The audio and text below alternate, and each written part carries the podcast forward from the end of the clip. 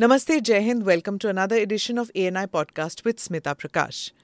Today we talk about Northeast India. Not many Indians even know much about this region of the country. Geographically, it is part of our land. But ask most Indians, they will not know what are the languages spoken here, how many states comprise of the Northeast, what are the capital cities, what is the music of Northeast India. Other than the Shillong choir, not much is known. But slowly, with connectivity, that is changing. The new breed of political leaders of Northeast India must also be credited for this. Today, I spoke with Sarbanda Sonowal, a BJP politician from Assam. He is currently the Cabinet Minister of Ports, Shipping and Waterways and is also the Cabinet Minister of Ayush.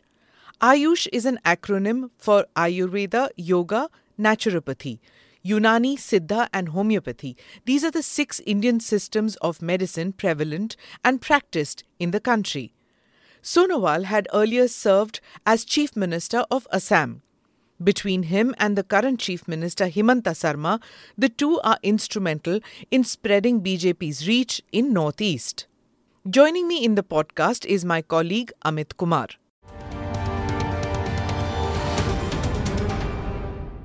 Thank you very much for coming to our studio, Mr. Sonowal. Uh, we really look forward to having a chat with you. Uh, you have been entrusted with two portfolios, very important ones. And uh, one is shipping and waterways, and the other one is Ayush. For our listeners who probably don't know much about Ayush because it's a new uh, mantralay, uh, thoda sa aap isko elaborate karenge as to what it is that you uh, is the responsibility. It's a kind of traditional system of medicine that is Ayush, Ayurveda, uh, Siddha, Inani, Soharikpa, Yoga, Naturopathy, and Homeopathy. Hmm. These are all the family members of Ayush.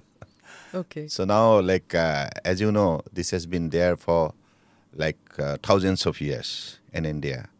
This is our traditional power. This is traditional wisdom, traditional science.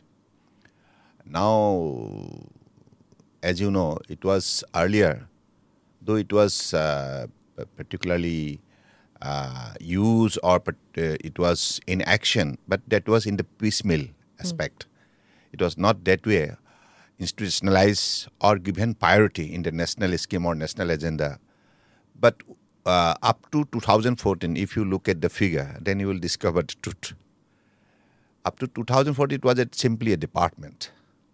But after Honorable Prime Minister Narendra Modi has taken over the responsibility of the nation, so तब से आयुष को लोग देखने लगे आयुष का शक्ति को देखने लगे आयुष को सही अ, करीब से आयुष की जो भी यूटिलिटी इसके बारे में लोगों को खास जानकारी मिली और लोगों को अलग अलग बीमारों से जब राहत मिली और लोगों ने इन चीज़ों को पहले इतना गंभीर रूप से लिया नहीं था किसी का अगर कोई रोग हो गया तो वो चले जाते हैं किसी वैद्य के पास it was like no confine it certain area certain location certain group of people of course, like there are so many yoga gurus who had been always promoting. There are so many practitioners, healers throughout the country. They have been always there in this particular, like, you know, traditional system of medicine. But it was not that way. Taking on the top of the priority agenda in the national uh, has given like importance. So Honorable Prime Minister has given special like emphasis, special importance. As a result, since 2014 till now, you have seen the growth. You have seen the visibility of Ayush. You have seen how this particular traditional system of medicine of India origin have won the heart of the people of the world, particularly in the sector of prevention of disease and preservation of human health. So these are like very, very important, I believe, the greatest achievement. And because of this, uh, like Honorable Prime Minister untiring efforts, has a special emphasis. We got the recognition from the level of WHO, World Health Organizations. They have come all the way from Geneva and they have set up their extension office in India. And as you know, across the world, there are more than 170 countries who practices traditional like a system of medicine. But among all of them, it is India who has now taken the center stage and ultimately got an opportunity to take the leadership to positioning this particular traditional system of medicine and also integrating and also developing the regulation. So this responsibility is now bestowed on the shoulders of the India. So you talked about regulation. Uh, you know, traditionally, many Indian families have been taking कोई ना कोई जड़ी बूटी लेते ही हैं. You know, traditional medicine uh, as as a supplement maybe or something that they would always do. But there's also this fear that people have कि इसमें regulation नहीं है तो कुछ भी uh, डब्बे में डाल के बोल दिया कि uh, ऐसा नहीं है हाँ. अभी अभी पहले इसके स्टडी रिसर्च होते हैं रिसर्च के द्वारा फाइंडिंग्स उभर के आती है तो फाइंडिंग्स का बात साइंटिफिक एविडेंस बन ही जाता है। ऐसा नहीं है कि आपको ऐसे ही किसी ने बता दिया हाँ। क्योंकि इन पर रिसर्च होती है। और आपने देखा है हिंदुस्तान की तरफ़ से भी अलग अलग देश का साथ कोलेबरेटिव रिसर्च अलग अलग यूनिवर्सिटी के साथ। ये रिसर्च होने के वजह से अब एविडेंस जो साइंस साइंटिफिक एविडेंस जो लोगों का मांग है लोग देखना माँगता है कि इन दवाई का साइंटिफिक एविडेंस क्या है? साइंटिफिक वैल्यू क्या है? तो इन इस सिलसिले में हमारी तरफ़ से जो भी काम किया गया है इस काम के ज़रिए आज दुनिया के मानव समाज ने उसको विश्वास में ली है। इसके लिए हमारी जो प्रोडक्ट है प्रोडक्ट ने क्रेडिबिलिटी हासिल की है एक्सेप्टेबिलिटी हासिल की है। इसकी वजह से आज इंडियन आयुष इंडस्ट्री का मार्केट दुनिया में 18.2 यूएस बिलियन डॉलर तक पहुँच गया 2014 तक only it was like no three it was three billion dollar since 2014 2022 it went up to the level of 18.2 US billion dollar तो इससे आप साफ़ अंदाज़ा लगा सकते हैं कि तो कितना ग्रोथ हुई है और हमारे बजट के सिलसिले में भी बजट को भी सात गुना बढ़ा दिया है माननीय प्रधानमंत्री जी ने। और पहले 2014 में आयुष को बढ़ावा देने के लिए, मान्यता देने के लिए उन्होंने पहले इंडिपेंडेंट मंत्रालय से शुरू की। इंडिपेंडेंट आयुष इंडिपेंडेंट मंत्रालय। तो उसके बाद अब हमें कैबिनेट मंत्रालय की एक मतलब इसको मर्यादा दी गई है स्थान दिए गए हैं। तो इससे साफ़ ज़ाहिर है कि भारत सरकार का माननीय प्रधानमंत्री जी के नेतृत्व में हमारी ट्रेडिशनल जो परंपरागत पद्धति का जो चिकित्सा पद्धति है इनको दुनिया में कैसे अधिक लोकप्रियता मिले अधिक उनके एक्सेप्टेबिलिटी बने तो इस सिलसिले में भारत सरकार की तरफ़ से वो ध्यान स्पेशली दिया गई है। सर जामनगर में एक ग्लोबल हेल्थ सेंटर बनने वाला है ट्रेडिशनल मेडिसिन के लिए। तो क्या वो आयुष के अंडर हाँ, आता हाँ, है और उसमें क्या क्या होगा? क्योंकि जो डब्ल्यू एच ओ ने आपने देखा है ग्राउंड ब्रेकिंग सेरेमनी और जामनगर में माननीय प्रधानमंत्री जी की उपस्थिति में प्रधानमंत्री के द्वारा और साथ में मॉरिशस के प्रधानमंत्री और डब्ल्यू की डायरेक्टर जनरल डॉक्टर टेडूस की उपस्थिति में ये हमारी पहली बार के लिए डब्ल्यू एच ओ के एक्सटेंशन ऑफ़िस जामनगर में स्थापना हुई। उसका ग्राउंड ब्रेकिंग सेरेमनी भी आप लोगों ने देखा है। तो इससे डब्ल्यू एच ओ ने हमें वो मतलब उन्होंने दायित्व दी है कि अब भारत को ही ट्रेडिशनल सिस्टम मेडिसिन के सिलसिले पे नेतृत्व देना होगा। और दुनिया की जितना भी देश में ट्रेडिशनल लाइक सिस्टम मेडिसिन का प्रैक्टिस होते हैं इनको इंटीग्रेट करना होगा। आई सी इंटीग्रेट करना होगा। यानी कि मूल भूमिका अब हमारी देश को ही लेना होगा।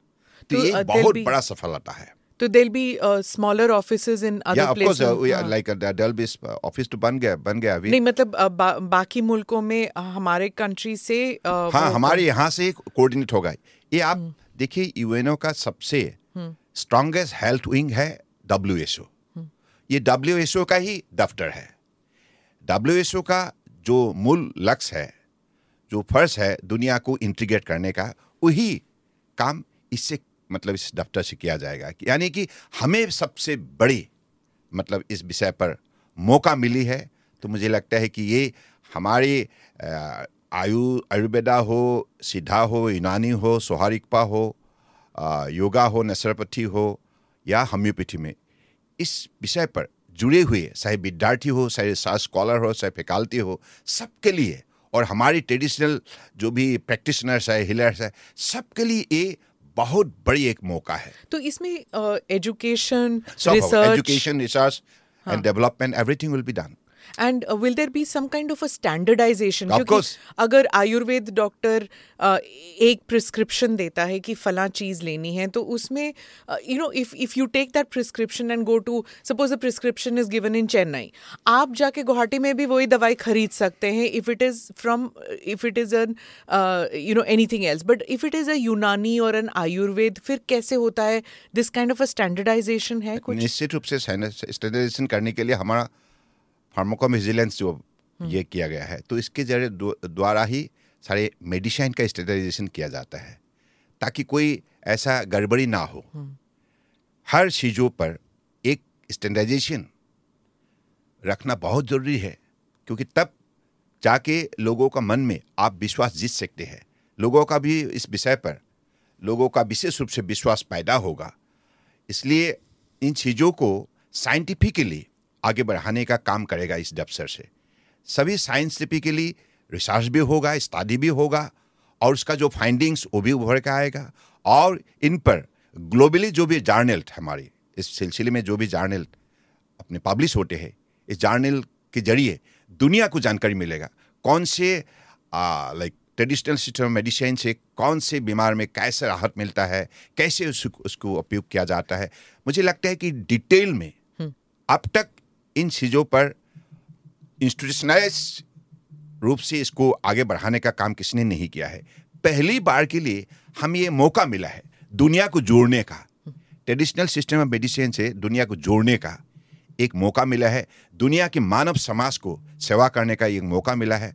वो भी भारत को मिला है।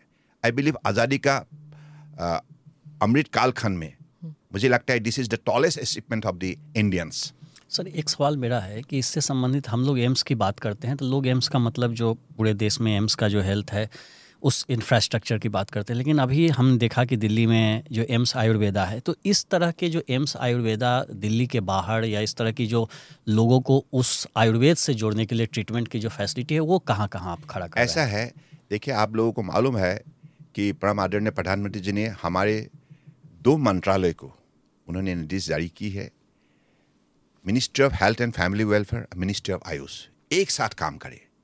क्योंकि दोनों मंत्रालय का लक्ष्य एक ही है, उद्देश्य एक ही है। प्रिजर्वेशन ऑफ़ लाइक ना human health prevention of diseases अगर लक्ष्य एक ही है तो क्यों ना हम एक साथ काम करें?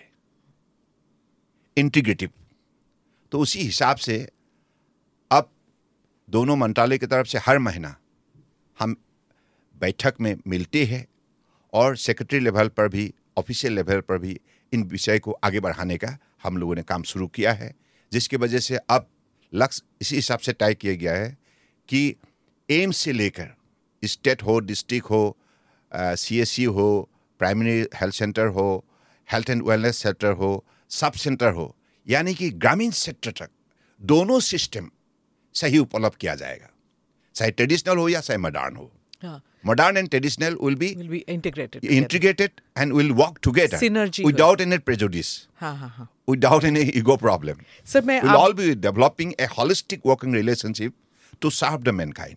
That's all. Sir I am going to move to your second responsibility अब आयुष के बारे में बात हो गई शिपिंग के बारे में बताती हूँ। तो उसमें there was a report that you chaired Chintan Baithak recently to take a stock taking about promoting green shipping and reducing carbon footprint from port operations and you taken a number of initiatives कि एक green eco system होना चाहिए, एक green eco एक एक in the maritime sector reduce the carbon footprint as much as possible तो ये जो सस्टेनेबल प्रैक्टिसेस हैं इनके बारे में कुछ बताएँगे हमको? Uh, हमारे जो पोर्ट शिपिंग एंड वाटरवेज इस मंत्रालय के द्वारा माननीय प्रधानमंत्री जी के मार्गदर्शन से हमें दो जो विजनरी लाइक पर्टिकुलरली स्कीम हमें मिली है। एक तो मेरी टाइम इंडिया विजन 2030 और दूसरी है सागरमाला। तो सागरमाला के ज़रिए ये तय की गई है कि हमारी जितना भी पोर्ट है कोस्टल इलाका में it is right from Gujarat to Bengal it is seven thousand five hundred kilometre length entire peninsula so we have the presence of twelve major port which is under our ministry तो उनमें यही लक्ष्य रखा गया है कि हम कैसे कनेक्टिविटी को बढ़वा दें। और हमारे पोर्ट को कैसे मॉडर्नाइज करें? और पोर्टलेस इंडस्ट्रियलाइजेशन कैसे बढ़वा दे? पोर्ट कनेक्टिविटी कैसे एनहांसमेंट हो? और साथ साथ में अपनी कोस्टल कम्युनिटी का डेवलपमेंट कैसे किया जाए? और साथ साथ में हमारे coastal shipping and inland waterways दोनों को हम कैसे बढ़वा दें? यानी कि ये पास बिंदु पर पास पिलर पर। अब हमारे मंत्रालय माननीय प्रधानमंत्री जी के मार्गदर्शन से उन्हीं की दिए हुए निर्देश के मुताबिक हमारे मंत्रालय निष्ठापूर्वक लगे हुए हैं और पिछले दिनों में, पिछले सात साल के अंदर जो काम हुई है मैकेनाइजेशन मॉडर्नाइजेशन डिजिटाइजेशन इसकी वजह से आज हमारी पोर्ट का कार्गो हैंडलिंग कैपेसिटी बढ़ चुका है। आपने देखा है, पिछले बार भी हम लोगों ने माननीय प्रधानमंत्री जी ने जो लक्ष्य हमें दी थी कि 2021-22 या तो इस फिनेंशियल ईयर में ही हमें 400 यूएस बिलियन डॉलर वैल्यू तक हमें अपनी एक्सपोर्ट बढ़ाना चाहिए। एक्सपोर्ट इतना बड़े लक्ष्य हमें दिए गए थे। तो you know we are the major transporter being a shipping ministry in this particular sector EXIM cargo हम 96 परसेंट हैंडल करते हैं। तो जो लक्ष्य दिए गए थे, उसी लक्ष्य को पूरा करने के लिए हमारे ministry of port shipping waterways and ministry of commerce and industries ministry of custom जितना भी हमारी सारी एक्सपोर्ट इंपोर्ट में जुड़े हुए जो मंत्रालय है, चाहे इंफ्रा हो, चाहे लाइन मिनिस्ट्री हो, सब लोगों ने मिलकर काम किया और इस लक्ष्य को हम दो महीना पहले ही पूरा किया। यानी कि 413 यूएस बिलियन डॉलर का हमने एक्सपोर्ट इतना तक हम लोगों ने उसको बढ़ाने में हम सफलता प्राप्त की है। तो इससे ये साफ़ ज़ाहिर है कि हमारी पोर्ट की जो कार्गो हैंडलिंग कैपेसिटी और हमारे टर्न अराउंड टाइम यानी कि कोई कंटेनर वेसल पहले 44 आवर्स तक उनको इंतज़ार करना पड़ता था लोडिंग एंड अनलोडिंग के लिए। अब हमारी इंडियन पोर्ट में 26 आवर्स में हमने उसको करने में सफलता प्राप्त की है। ये जो आधुनिकीकरण हो रहा है ये मैकेनाइजेशन हो रहा है मैकेनाइजेशन की वजह से पॉल्यूशन नहीं हो रहा है अभी। क्योंकि मैकेनाइजेशन जब होंगे तो पोल्यूशन नहीं होंगे डिजिटाइजेशन होंगे तो पोल्यूशन नहीं होंगे। और सोलर पावर सोलर पावर की वजह से अब अधिकतर पोर्ट ग्रीन पोर्ट बनने जा रहा है। तो अभी भी हम लोगों ने जो भी जैसे वेस्टर्न डॉक हमारी जो बात वहाँ शुरू हुई है पारादीप में, और अभी भी हमारे कैबिनेट में आज हमें अनुमोदन मिली है तो टोना टकरा में, गुजरात में कंडला पोर्ट में भी, जो भी हमारा मल्टी पर्पस जो कार्गो टर्मिनल और साथ में लाइक कंटेनर टर्मिनल, जो बनेगा, दोनों ही ग्रीन बनेगा। तो इससे साफ़ ज़ाहिर है कि हमारा जो लक्ष्य परम आदरणीय प्रधानमंत्री ने दी है, इस लक्ष्य को हासिल करने के लिए हमारी हर कदम में इस विषय को ध्यान में रखते हुए हम काम को आगे बढ़ा रहे हैं। सो ये कोविड के time there was a lot of talk that you know supply chains have got hit because of you know whether it is China और वट एवर और ये भी बात चली है कि शिपिंग कंटेनर्स की कमी हो गई है। You know so in fact it is estimated it seems that India will need about fifty thousand containers in the next three years तो do we have the capacity we make those capacity to make those containers या हमको import पे dependent होना पड़ेगा we because it comes under your मंत्रालय सो we that is needed right? देखिए एक साथ हम सिर्फ़ हमारे मंत्रालय नहीं रेलवे मिनिस्ट्री ऑफ़ रेलवे उनके कॉन्कर जो है ऑर्गेनाइजेशन उनकी तरफ़ से भी इस विषय पर कदम उठाए गए हैं और ministry like commerce and industry ministry like railway और ministry port shipping and waterways हम लोग सब एक साथ मिलकर इस विषय पर लगे हुए हैं और आपको ये बात जानकर खुशी होंगे कि गुजरात में, भावनगर में अभी कंटेनर मैन्युफैक्चरिंग यूनिट शुरू हो गया है। तो इसलिए अगले दिनों में इस चुनौती को हम सामना करने के लिए और सही जवाब देने के लिए हमारी तरफ़ से जो होमवर्क होना चाहिए, मोदी जी के नेतृत्व में ये हो रहा है और अगले दिनों में निश्चित रूप से हमारा यही लक्ष्य होगा कि दुनिया की कंपटीशन के बाज़ार में हमारी शक्ति दुनिया देखे।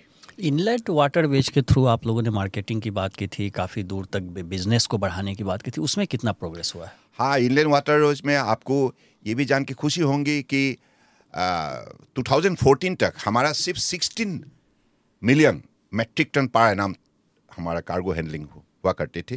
तो अब वो बाढ़ के 109 मिलियन मेट्रिक टन तक पहुँच चुका है। तो इससे साफ़ ज़ाहिर है कि पिछले आठ साल के अंदर जो प्रगति हासिल की गई है।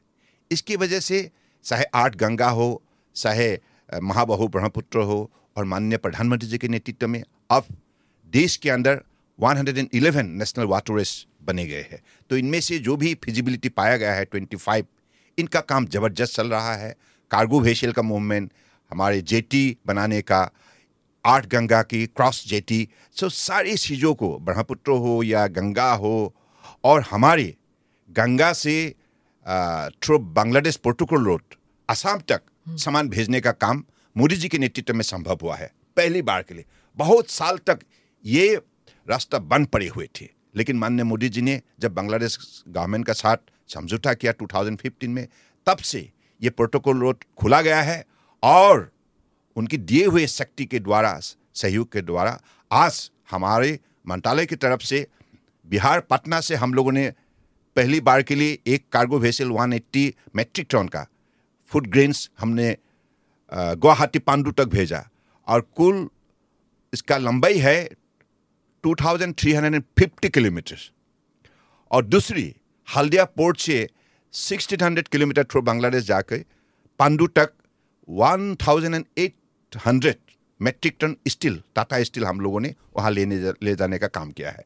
तो ऐसे मतलब उसका गतिविधियाँ अब बढ़ने लगा है तो हमारा तो लक्ष्य है तो अगले दिनों में इसका 200 मिलियन मेट्रिक टन तक हमारी जो भी कार्गो मतलब ट्रांसपोर्टेशन हैंडलिंग के सिलसिले में हम सफलता प्राप्त करेंगे। सर, आप पूर्वी भारत की बात कर रहे हैं तो मैं obviously I will come to North East you are one of the tallest leaders that our country has known from North East India and you have you are occupying a very significant job profile in in the BJP government तो अब हम, आप हमें बताइए कि आप student leader से AGP to BJP कैसे हुआ? ये आपका road map of your life मैं डिटेल बताऊँ तो कई घंटा मुझे लगेंगे। लगा लीजिए कई घंटे। आपका फ़्लाइट नेक्स्ट फ़्लाइट हम पोस्टपोन करवा देते हैं। ऐसा है कि जब से हमने विद्यार्थी संगठन के नेतृत्व संभाले 2000 1992 में ऑल असम स्टूडेंट्स यूनियन ने उस नेतृत्व दी थी तो तो 1992 में मुझे मौका मिला इस संगठन को नेतृत्व देने का। तब से मैं आँसू से जुड़े हुए।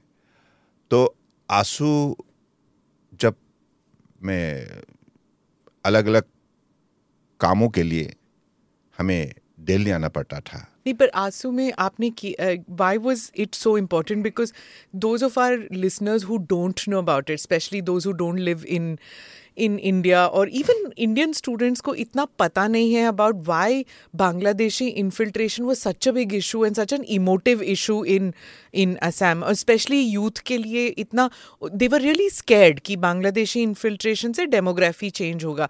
थोड़ा सा आप उस उस टाइम पीरियड के बारे में हमें बताएँ। ऐसा है कि like when this particular matter was come to the notice of the people of Assam that it was very dangerous situation because our like uh, numbers have been like put to the like uh, corners and their like number was increasing day by day because of the openness of the border international border there was no restriction so because congress was in power and they have uh, intentionally allowed them to come and settle and create their vote bank so this is what they have the design against the nation. So that is why we protested it. Mm. and that is why asu have taken the leadership and uh, demanded the government of India, like to immediately stop it, and also uh, like uh, to Seal like, the border. seal the borders, and also like whoever illegally staying in the state of Assam, they should be identified immediately, so that they could be uh, like detected, deleted from the voters and deported. So these are the three D involved in this particular thing. So why is it that Assam mein it was so so important for Assam, but you didn't see the same kind of uh, same kind of maybe infiltration or same kind of student movement in the other states bordering Bangladesh? इतना strong student movement नहीं था जितना Assam में था. Why is that? Like, because like we had the tremendous problem out of their presence no? because we have uh, feelings that will be put to the microscopic minority because of their growing population day by day. Because there are no restriction. And the government was the main like you know this thing uh, Supporting like supporting hand for those like illegal like uh, migrant. So that is why it was protested. And we have compelled ultimately the government of india uh, that time like it was Rajiv Gandhi as prime minister. So uh, that time they have been no, it was like uh, Indira Gandhi. Indira Gandhi. 1983, Uh, 1980, uh, like 1985, uh, which is the accord was signed. With But Rajiv before Gandhi. That, yeah, 85 was Rajiv 85 Gandhi. Rajiv हाँ. Gandhi, 1983 bill was passed in parliament that is No, that was 1983. that was a IMDT. IMDT that bill, was yeah. वो illegal, अलग है, हाँ. illegal determination by tribunal जो है. हाँ. तो illegal migrant determination by tribunal Yeah. जो है IMDT. तो It was very important for you. You played Yeah. a very Yeah, pivotal yeah, yeah. role. So, so, so, so actually, uh, the movement started from 79 Hmm. till 85. It was a six years movement. It's a six years famous movement. You all know. Ultimately, in 85, this has come to a settlement agreement, which is known as Assam Accord, the famous Assam Accord. And this, according to this, like you know, agreement, the government of India has promised that whoever is illegally residing in the state of Assam, they will be detected, their name will be deleted from the voters list, and they will be deported. This was the principal promises. But later on, the government of uh, like India, particularly Congress government, didn't pay any attention. Even though the co- uh, thing was signed by Rajiv Gandhi, uh, even then yeah. they didn't bother. They didn't bother. And they also promised that the IMDT Act will be like removed. At the the time of signing the accord, the Congress government at Delhi, hmm. they promised to the ASU leaders that IMDT will be removed. Okay? So, but that has not been like implemented also.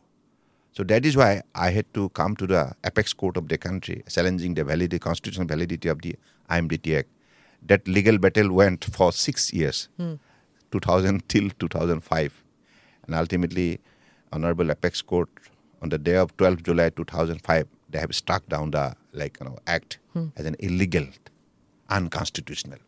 Uh, why did you move to the uh, BJP? Uh, at what stage did you feel that regional party say national party mein aana hai? Like uh, it has happened in like uh, 2011 and up to 2011 i was in like sgp and when i have lost the election in 2009 uh, lok sabha election from dibrugarh lok sabha constituency later on i was approached by bjp leaders. And i had a relationship with uh, the then like leaders uh, particularly when i was the president of asu during that time congress was in power and bjp were in opposition. And to raise our issue in the House of the Parliament. Mm-hmm. We went to the BJP leaders. I requested them, please take it up. They have been kind enough. All the BJP leaders, right from our Utlubehi Baspaiji, Adwaniji, all the like the uh, they have always been very much sympathetic to all Assam Students Union and they've accepted our like proposal and they have but in spite this. of that sir uh, hamesha like at least till uh, mid 2000s hamesha kaha jata tha Congress का गढ़ है north east.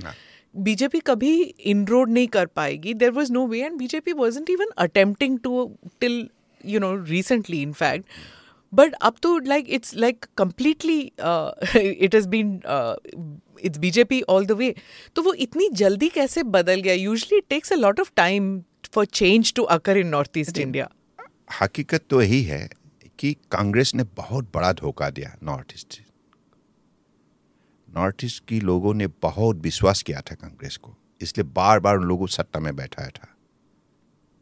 Since like you know 1952 जितना भी election हुए, अधिकतर election में north east से हमेशा कांग्रेस को ही जीत हासिल होती थी, है ना? तो बार लाइक अलग अलग परिस्थिति में उन्होंने जैसे ही नॉर्थ ईस्ट को धोखा दिया नॉर्थ ईस्ट की विकास की बदले उन्होंने नॉर्थ ईस्ट को भ्रष्टाचार दुर्नीति से काफ़ी नुकसान पहुँचाया। और साथ साथ में उन्होंने नॉर्थ ईस्ट को डिवाइड एंड रूल पॉलिटिक्स के ज़रिए उन्होंने कमज़ोर करके रखा। नॉर्थ ईस्ट को कभी भी एक साथ जोड़ने के लिए उन्होंने मौका नहीं दिया। कभी भी नहीं दिया। हम आठ स्टेट है। आठ स्टेट को अगर उन्होंने एक साथ मिलाया होता, शामिल किया होता अलग अलग कार्यक्रम के ज़रिए अलग अलग स्कीम के ज़रिए, सद्भावना मज़बूत होते तो एक साथ हम मेहनत करते और हमारे जो आ, मतलब फर्टाइल जो एरिया है उस फर्टिलिटी के ज़रिए हम अपने उत्पादन की शक्ति बढ़ा सकते थे हमारे विकास होते थे। लेकिन उन्होंने कभी भी नेशनल एजेंडा में हमारे विकास के लिए कभी भी ध्यान नहीं दिया। इसकी वजह से लोग जाग उठा और जब परम आदरणीय प्रधानमंत्री जी को मिले 2014 में तो मोदी जी ने नॉर्थ ईस्ट पहले भी दौरा किया है, जब मोदी जी पॉलिटिक्स में थे नहीं। तो उन्होंने नॉर्थ ईस्ट को बड़ी गंभीर रूप से अध्ययन किया और आविष्कार भी किया। नॉर्थ ईस्ट में जो प्रकृतियों का संपदा, संभावना, शक्ति भरा हुआ है। तो इसलिए प्रधानमंत्री बनते ही नॉर्थ ईस्ट को उन्होंने कहा कि यह देश का रश्मि है। अगर नॉर्थ ईस्ट का विकास होगा तो देश का विकास होगा। सर आप कह तो- रहे हैं कि हाँ। हाँ कि कांग्रेस ने कुछ किया नहीं लेकिन doctor Manmohan Singh is the one who brought the look east policy but you think हुआ नहीं? ये सिर्फ़ लोग इस देखने के लिए रह गया। वहाँ कोई पॉलिसी फ्रेम नहीं हुई। अच्छा। मोदी जी आके ही एक्टिव पॉलिसी यानी कि करना सही है। नॉर्थ ईस्ट को देखने से नहीं होगा। कुछ कदम उठाना पड़ेगा। मेहनत करना होगा विकास के लिए।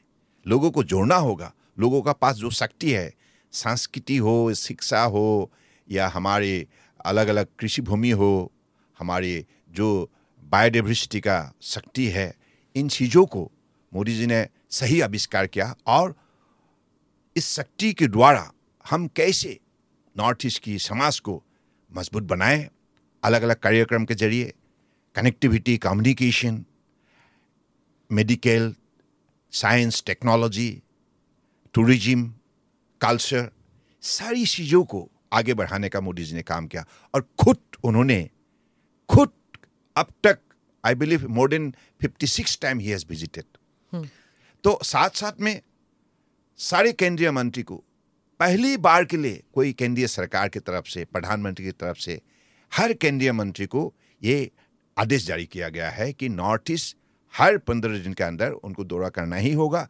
अपने विभाग अपने मंत्रालय के द्वारा जो भी कार्यक्रम कर सकते हैं, उसको करना ही होगा। सही समय पे उसको लागू करना होगा। निष्ठापूर्वक इस काम में अपने आप को शामिल करना होगा।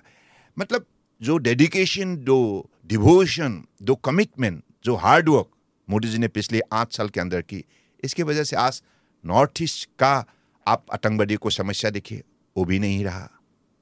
वो सर थोड़ा बता दीजिए क्योंकि अभी रिसेंटली एक बॉर्डर सरेंडर डिस्प्यूट भी कई राज्यों के बीच हाँ। में था वो भी सॉर्ट आउट हुआ है किन किन राज्यों के बीच इसलिए हुआ है इसके क्योंकि मोदी जी की नेतृत्व में आज हमारे देश के गृह मंत्री अमित शाह जी ने भी इस विषय पर जो निष्ठापूर्वक लगे हुए हैं और हर प्रदेश सरकार को साथ में लिया है और विषय को बहुत गंभीर रूप से अध्ययन किया है। ऐसा नहीं कि सिर्फ़ पॉलिटिकल डायलॉग दिखाने के लिए नहीं कुछ करने के लिए, नतीजा निकालने के लिए, निरंतर पिछले आठ साल के मेहनत की वजह से मोदी जी के नेतृत्व में आज नॉर्थ ईस्ट में, हर प्रदेश में शांति ही शांति है। और जिस तो ये तंगबडियों ने इंसर्जेंसिस को कैसे किया? क्योंकि। अभी वो जो सरेंडर हुआ है। बिकॉज़ यू सी सर जब हम लोग यू नो इंटरनेशनली जब बात करते हैं तो पाकिस्तान हमेशा एक लिस्ट देता है कि ये इंडिया में इतने सारे ग्रुप्स हैं जो सेपरेटिस्ट ग्रुप्स हैं। और उसमें इतने सारे नॉर्थ ईस्ट के uh, लिख uh, लिख लेते हैं कि वो these are the separatist groups in north east but the home ministry has recently sent and north east के मिनिस्टर्स भी कह रहे हैं that and we saw also recently कि जो इंसर्जेंट ग्रुप्स है they did the surrender so can you tell me how is it that the claim is being made that insurgencies are completely dying in north ऐसा है कि ये जो insertion जो है वो तो नॉर्थ ईस्ट का ही है ना? अच्छा they are not foreign funded that's हाँ, व्हाट ना, वो तो नॉर्थ ईस्टर्न है हाँ। असम से बोरो जो भी है कार्बी जो भी है उल्फा जो भी है सब असम की है। नॉर्थ ईस्ट के एनएससीएन जो है वो भी नागालैंड नागालैंड हाँ। यानी कि उन लोगों ने भी सारे विषय को अध्ययन किया है। पहले जो नेग्लेक्ट किया गया था हमारी जो भी आवाज़ को कभी भी दिल्ली की तरफ़ से ध्यानपूर्वक सुनने के लिए कोई नेता तैयार नहीं था। प्रस्तुत नहीं थे। लेकिन मोदी जी ने हर विषय को बड़े ध्यानपूर्वक अध्ययन किया। और हर आवाज़ को उन्होंने, आवाज़ का जवाब दिया। इसके वजह से आज नॉर्थ ईस्टर्नर की मन में लगने लगे कि हकीकत में देश के प्रधानमंत्री हमारे पक्ष में है, हमारी हितों के लिए है, हमारी शुभचिंतक है, हमें प्रमोट करने के लिए शुभ और लगे हुए हैं। तो they have discovered the honourable prime ministers the true patriot, of the nation, and true lover of North Stunner. What are the aspirations of uh, people from from Assam, since you represent Assam, and uh, from from the other seven states? Aapka ek state hai plus seven states. What are the main uh, things that they wanted? Is it the same as say a youth in in Agra or a youth in Coimbatore or a youth in uh, Ahmedabad? क्या aspiration है कि कुछ और ही है? नहीं देखिए सबको इज़्ज़त से जीने का मौका मिलना चाहिए देश लोकतंत्र है प्रदेश का देश का अलग अलग प्रांतों में बसे हुए जनता को इज़्ज़त से जीने का मौका मिलना चाहिए अपने स्वाभिमान को वो हमेशा सुरक्षित रखना चाहते हैं ये सबके ही ये नशल लाइक स्पॉन्टेनियस एक फीलिंग होती है इस फीलिंग को अगर कोई इज़्ज़त दे कोई सम्मान दे तो स्वाभाविक रूप से like people feel at ease. So, ease of doing business, as we have the policy, ease of living in the nation. So that like environment has been created by Honorable Prime Minister visionary leadership, his honest leadership, dedicated leadership, and he could able to connect the people of Northeast. That is the biggest you know aspect of his, I think, success story. Sir मेरा इसी से सवाल है कि आप लोग कह रहे हैं कि बहुत कुछ प्रधानमंत्री ने किया पहले ईस्ट नॉर्थ ईस्ट को देखा जाता था किया नहीं जाता था ऐसा आप लोगों ने क्या नया किया है जो लोगों को लगे देश को पता चले कि आपने नया किया है देखिए एक? बात है कनेक्टिविटी हमारे कनेक्टिविटी थे नहीं, सड़क थे नहीं, पुल थे नहीं। तो एक डिस्ट्रिक्ट से दूसरे डिस्ट्रिक्ट जाने के लिए आपको तीन दिन तक मेहनत करना पड़ता था। तो तीन दिन आप एक प्रांत से दूसरे प्रांत, एक ही स्टेट पे जाने में थकान पकड़ लेती है। ये स्वाभाविक है। They feel people feel tired उनकी जो प्रोडक्शन है सपोजिंग कोई विद्यार्थी एक अपने घर से अगर स्कूल जाने के लिए उनको कोई सड़क नहीं मिलती, कोई किसान उनकी फ़सल को बिकने के लिए, बाज़ार जाने के लिए कोई सड़क नहीं मिलता। और आज की समय पर विद्यार्थियों को स्टडी करने के लिए कोई रसनी नहीं मिलती। और साथ साथ में जीवन का भय, जीने का भय, क्योंकि चारों तरफ़ आतंकवादी बसा हुआ था। कौन जाने किसको कब उठा के ले जाएगा, बम ब्लास्ट होगा, किडनैपिंग होगा extortion Extortion was a big thing. Yes. ये बड़े एक भयंकर माहौल बने हुए थे तो मोदी जी ने सारी विषय को अध्ययन किया और हमारे देश के हर बीजेपी के जितने भी हमारे वरिष्ठ पदाधिकारी हो या केंद्रीय सरकार का मंत्री हो या भारत सरकार का अधिकारी हो सब लोगों को उन्होंने कहा देखिए देश का ये अभिन्न अंग है उनको भी ध्यान में लीजिए। उनको भी सेवा कीजिए। उनको भी आगे बढ़ाने का काम कीजिए। इसलिए सब लोगों ने अपनाया नॉर्थ ईस्ट को। अब नॉर्थ ईस्ट बच्चों को, चाहे केरल में हो, चाहे गुजरात में हो, चाहे आपको बेंगलोर में हो, चाहे दिल्ली में हो, चाहे चंडीगढ़ में हो, चाहे लखनऊ में हो, चाहे बनारस में हो। सब में they feel very much comfortable. Because now देश के अंदर एक भारत श्रेष्ठ भारत। सबके मन में ऐसा एक भावना शक्ति जाग उठा है कि भाई हम एक देश का ही नागरिक है। टीम इंडिया की बात बार बार मोदी जी बोलते थे ना team India. That's the spirit of living together that's the spirit of moving together that's the spirit of walking together the sense of togetherness he could able to create within the mindset of the people of the entire country and particularly northeasterner मैं तो north east का हूँ ना। मैं तो देखा, मैं तो विद्यार्थी संगठन की नेता होने के नाते, लोगों की दिल की आवाज़, दिल का दर्द, इन चीज़ों को ही मैं प्रतिनिधित्व करता था। दिल्ली आने के लिए मुझे इसलिए आना पड़ता था कि दिल्ली में आके हम किसी अधिकारी को, मंत्री को अपने दुख भरा कहानी को सुनाऊं। यहाँ पुल नहीं है, यहाँ सड़क नहीं है, यहाँ स्कूल नहीं है, कॉलेज नहीं है, मेडिकल कॉलेज नहीं है यहाँ कोई सब सेंटर नहीं है बिजली नहीं है मतलब Yeah. किसानों के लिए बाज़ार भी नहीं है Playgrounds also. प्लेग्राउंड भी नहीं है Yeah. और बड़े बड़े कलाकार को मौका अपनी कला प्रदर्शन करने के लिए मौका भी नहीं दिया गया एक शिलोंग क्वायर के अलावा हमको नॉर्थ ईस्ट के म्यूज़िक के बारे में rest of India hardly knew anything about uh, you know the music and the culture of northeast. Not much was known. It's only now that you know people are opening up. Social media also plays a role i think uh, with that. Achha, uh, let me now get to your personal life also. Uh, I read somewhere that you were a great football player. You follow cricket a lot. Uh, I believe sports is very close to your heart. Yeah yeah. Sports is very close to my heart. And when i was uh, like gymnasium secretary in mm. Kanoi College, Upper Assam, one of the reputed colleges the Upper Assam. So that is in the Dibrugarh district. It is uh, almost 77 years old college. So when I was student there, I got elected in the student union as gymnasium secretary. You know the gymnasium secretary. That is to Yeah, powerlifting, yeah, weightlifting, Yeah. bodybuilding. So I was a strongman of my college, Kane college. What is And strongman? strongman? Powerlifting, Powerlifting, deadlift, okay and squats. There are three categories. You I are to uh, like like lift the weight, you know, pull the weight up.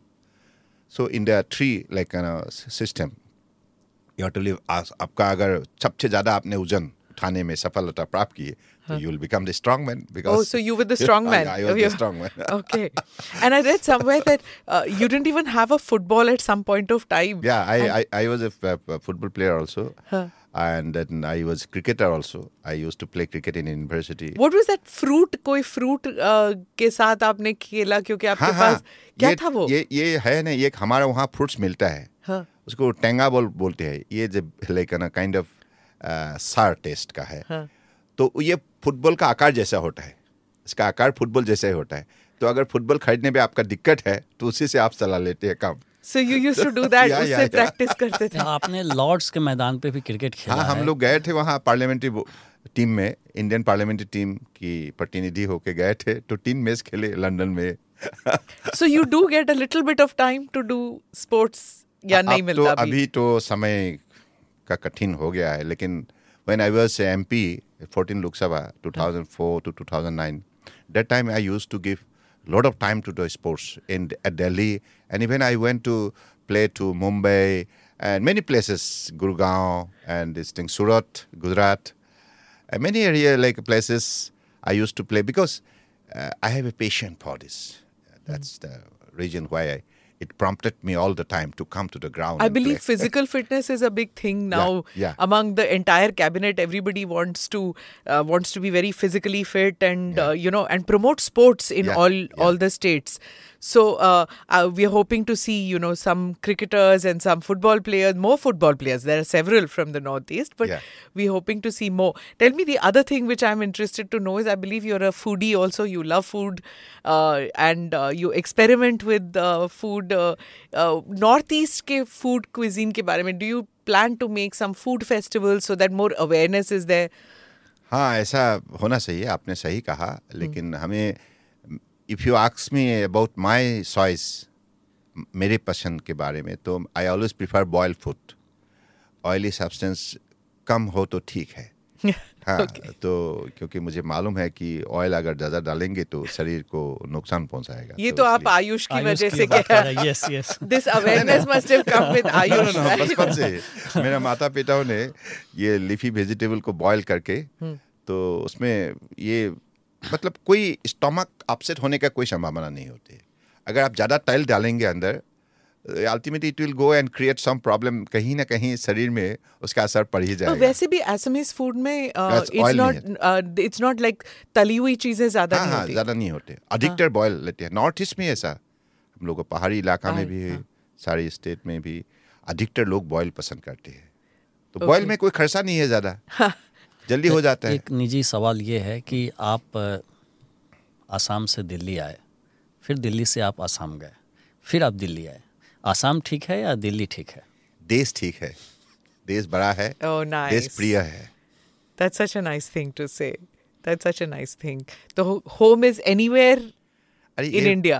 देखिए जो मौका मुझे भगवान ने दी है और परम आदरणीय प्रधानमंत्री नरेंद्र मोदी जी ने जो एक मंत्री के रूप में मुझे देश सेवा करने के लिए जो मौका दी है और लोगों का जो आशीर्वाद, सहयोग है तो इस, ये तो हमारे लिए सुनहरा मौका है। So I must serve the my nation my people from anywhere any part of the country no problem under at at any capacity so it is simply to serve Thank your you nation. so much for coming to our studio and answering our questions. And we're most grateful. And hopefully, uh, Northeast connectivity will not be something that, you know, always when I speak to people from the Northeast, they say, बहुत potential है. तो वो potential Can I ask a होना simple चाहिए. question to you? One more question. Yeah, of course. क्या- Please go ahead. North east से पहली बार है कि बीजेपी के पार्लियामेंट्री बोर्ड में आपको लाया गया है बीजेपी के सीईसी में आपको लाया गया है क्या नॉर्थ ईस्ट के पॉलिटिशियन को पहली बार मौका दे क्या आपको बड़े फिगर में, क्या दिल्ली में लाने का कुछ वजह, खास वजह नॉर्थ ईस्ट को बेनिफिट के लिहाज से देखें? देखिए, एक बात तो मैं कह सकता हूँ कि जो मुझे मौका दी गई है, इसके लिए मैं विशेष रूप से माननीय प्रधानमंत्री जी को धन्यवाद देता हूँ। और साथ साथ में हमारे बीजेपी की राष्ट्रीय अध्यक्ष जे पी नड्डा जी को धन्यवाद देता हूँ। वरिष्ठ नेता अमित शाह जी को धन्यवाद देता हूँ और बी एल संतोष जी को।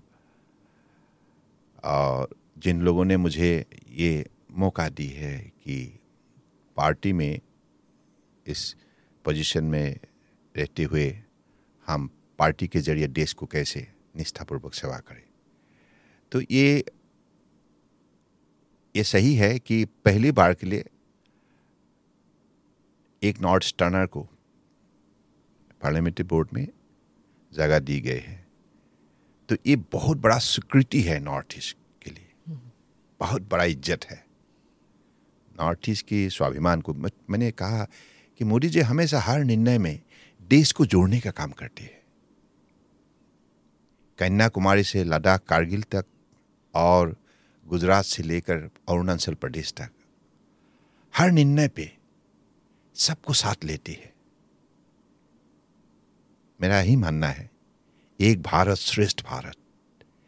देश को जोड़ने का काम मोदी जी ने किया है। तो क्या इसका फ़ायदा 2024 में बीजेपी को नॉर्थ ईस्ट में दिखेगा? हमको तो मेहनत करना ही होगा। आपने देखा है मैं जब बीजेपी में ज्वाइन किया था 2011 में तो वोट शेयर सिंगल डिजिट में था एट परसेंट बीजेपी का।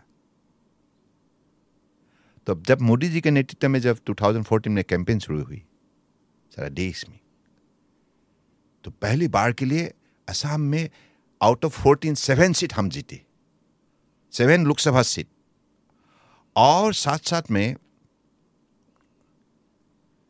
69 असेंबली सेगमेंट में हमारा स्थान पहला रहे। 69 और 30 में सेकंड रहे यानी कि 99 आउट ऑफ़ 126 और one top one twenty six ninety nine विधानसभा क्षेत्र में हमारा पोजीशन मज़बूत बने। 2014 में तो I believe this is how the people of the entire region have accepted Modi ji as a leader as a true well wisher of entire Northeast and a true leader of our country. Thank you Thank you so much, sir. Thank you. Thank you for speaking with us. Thank you. Thank you for listening or watching this ANI podcast with Smita Prakash. Do like or subscribe on whichever channel you have listened to it or watched it. Namaste, Jai Hind.